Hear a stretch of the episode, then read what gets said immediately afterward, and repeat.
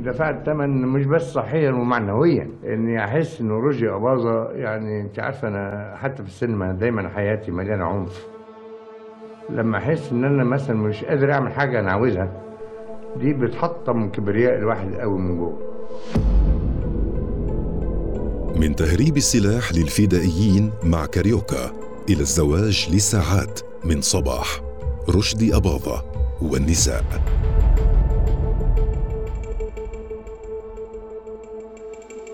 تعرفيش حياتي غالية عندي قد إيه؟ يا حبيبي. هو الدونجوان بلا منازع معشوق النساء اللاتي درن في فلكه بحثا عما يربطهن بالنجم الكبير الذي شهدت حياته كثيرا من التقلبات فيما اختصره كثيرون في كونه رجلا متعدد العلاقات النسائية. رغم أن تلك العلاقات على تعددها كان وراءها حادث انفصال أبويه في صغره ما جعله يبحث عن الحب والاهتمام والحنان في كل امرأة يقابلها أمام الكاميرا كانت أم بعيدا عنها.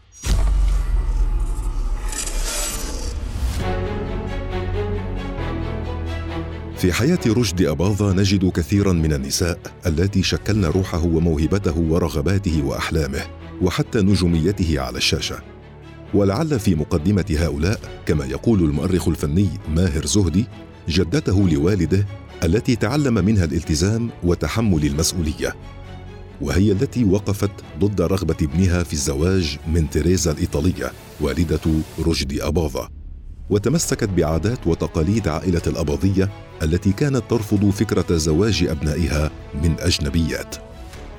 ضحت تيريزا كثيرا ووقفت في وجه عائلتها وأشهرت إسلامها من أجل زواجها من سعيد أباظة وهو ما كلفها مقاطعة عائلتها لها وبالتالي كان على سعيد أن يضحي هو الآخر فوقف ضد رغبات عائلته وتزوج من تيريزا التي تحول اسمها إلى ليلى بعد أن أشهرت إسلامها. في تلك الأثناء كانت الجدة قد جندت عددا من الرجال لمراقبة الابن والحيلولة دون إتمام الزواج. وفي يوم العرس أرسلت برقية إلى ابنها تطلب منه الحضور إلى بيت العائلة للاحتفال بالزواج. لم يكن سعيد يعلم أن والدته قد أعدت له فخا حيث أجبرته وزوجته على الإقامة في غرفة منعزلة لكل منهما.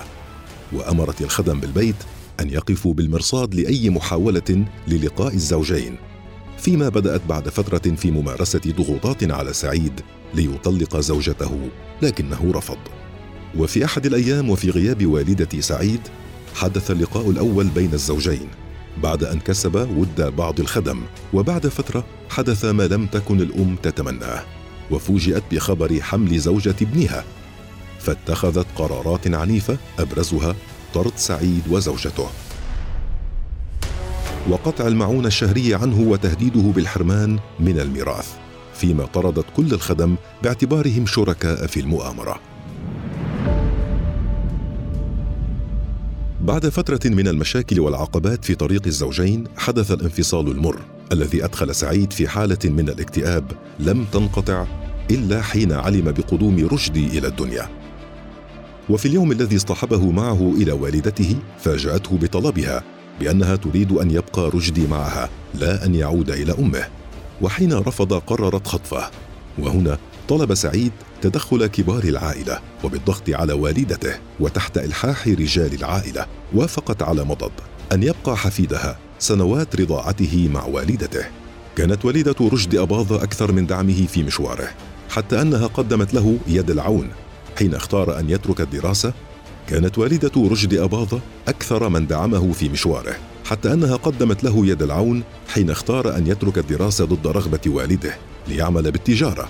حيث أمدته بالمال اللازم لافتتاح مشروعه الخاص.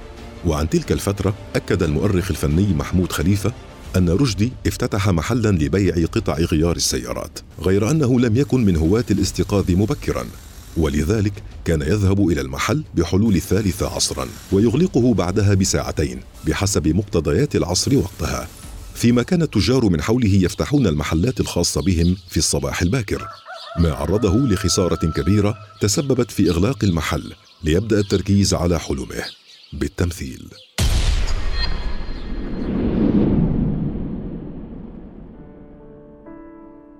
ورغم هذا الدعم إلا أن والدته التي كان يحبها حبا جما بحسب الناقد طارق الشناوي وجهت له طعنة لم يكن أبدا يتصورها في أيامه الأخيرة حيث أكد الشناوي أن كل المحيطين برشدي كانوا يخفون عنه خبر إصابته بسرطان في المخ غير أن والدته استغلت خلافا بينهما ووضعت كل الأوراق التي تثبت تلك الإصابة أسفل باب منزله كي يعلم بحقيقة حالته الصحية.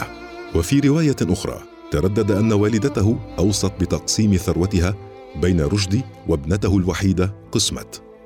لكنها وبعد أن علمت بخبر إصابته بسرطان المخ وأن أيامه باتت معدودة تراجعت وسحبت وصيتها وكان مبررها في ذلك أن أشقاء زوجها السابق قد يشاركون حفيدتها في الميراث.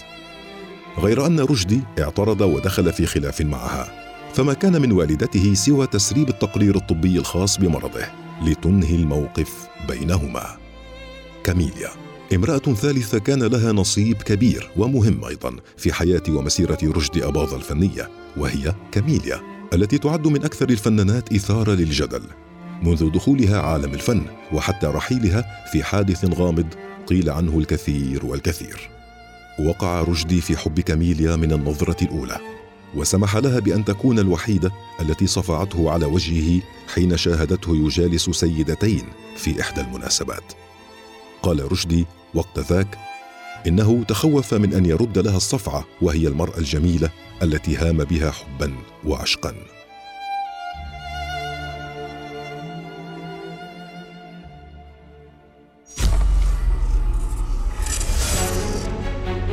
دخل الملك فاروق على خط العلاقة التي جمعت بين رشدي وكاميليا ونسجت حولهم الكثير من الحكايات وربما الأساطير. واعترفت منيرة شقيقة رشدي أباظة بأن الملك هدده حتى يبعد عن كاميليا إلا أن رشدي لم يعر تلك التهديدات أي انتباه.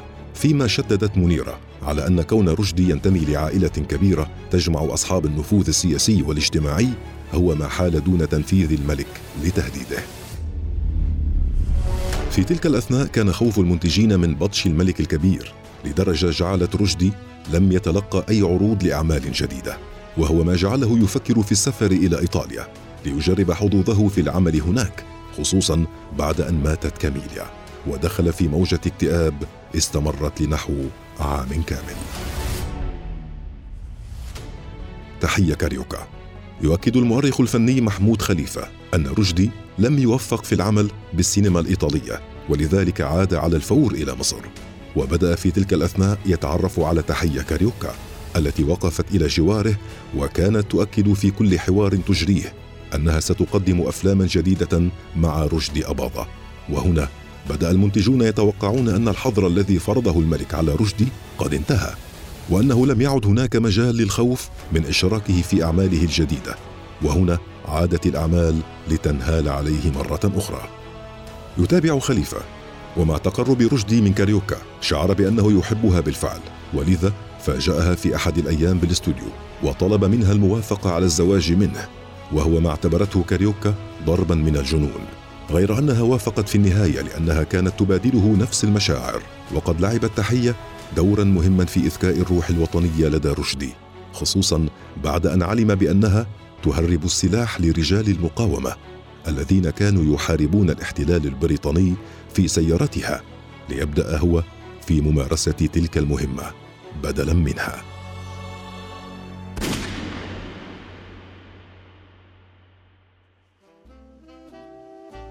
باربرا. الأمريكية باربرا أيضا كان لها دور واضح ومؤثر في رحلة رشد أباظة هي التي التقاها بعد أن وقع الطلاق بينه وبين كاريوكا واستمر زواج رشدي من باربرا من عام 1956 حتى 1959 ورغم أنها أعادت توجيه رشدي إلى وضعه السليم وكانت تحثه على العمل والاستيقاظ مبكرا حتى لا يضيع أي فرصة جديدة تسهم في إعلاء أسهمه في الوسط الفني في حين كان يكره فكرة الاستيقاظ في وقت باكر.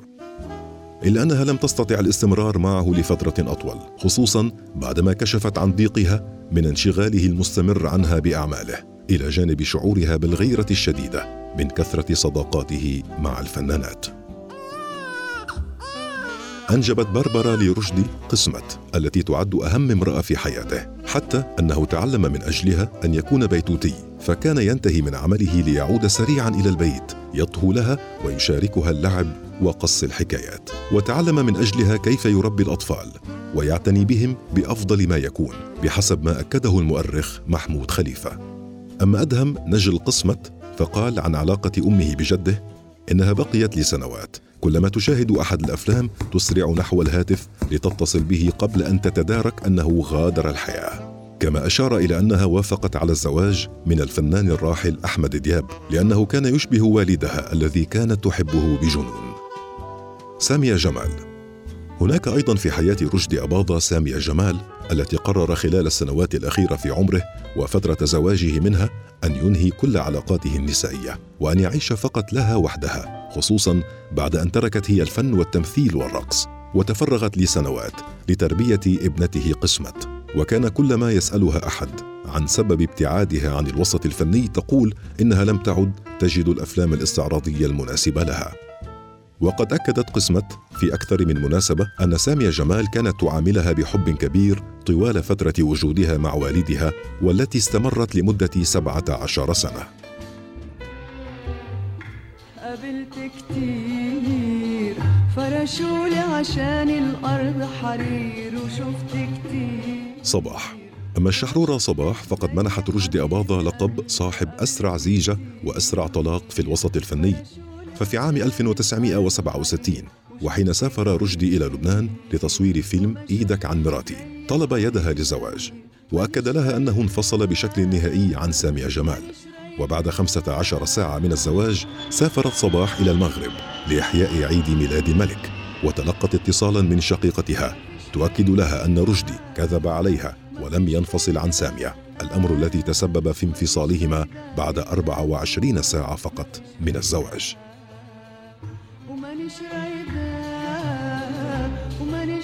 نادية لطفي. نادية لطفي كان لها هي الأخرى دور لافت في حياة رشدي أباظة خصوصا في الأيام الأخيرة. فكانت الوحيدة من خارج العائلة التي سمح لها بمعرفة حقيقة مرض رشدي وإصابته بسرطان المخ. كما سمح لها رشدي بأن تقيم معه في المستشفى. وكانت الوحيدة التي يمكنها مناقشته ومجادلته بعد أن خصها بهذا الحق الذي لم يسمح به لغيرها كونه كان يراها شقيقة كبرى. أكثر منها زميلة مهنة أو حتى صديقة مقربة. وقد تردد أن نادية تعرضت للإغماء حين تلقت خبر وفاة رشدي من فرط حزنها عليه. فيما أكدت تقارير صحفية أن مرض رشدي تسبب في تغيير ملامحه بشكل كبير للغاية وهو ما كان سببا في منع الزيارة عنه. ولذلك أقامت نادية لطفي أمام باب غرفته بالمستشفى حتى لا يتم التقاط صورة له من هذه الحالة وتسرب للصحف والمجلات. نبيلة وأخيرا نجد نبيلة أباضة الزوجة الأخيرة ابنة عمه والتي خاضت تجربة التمثيل في فيلمي اقتلني من فضلك وليل الرجال.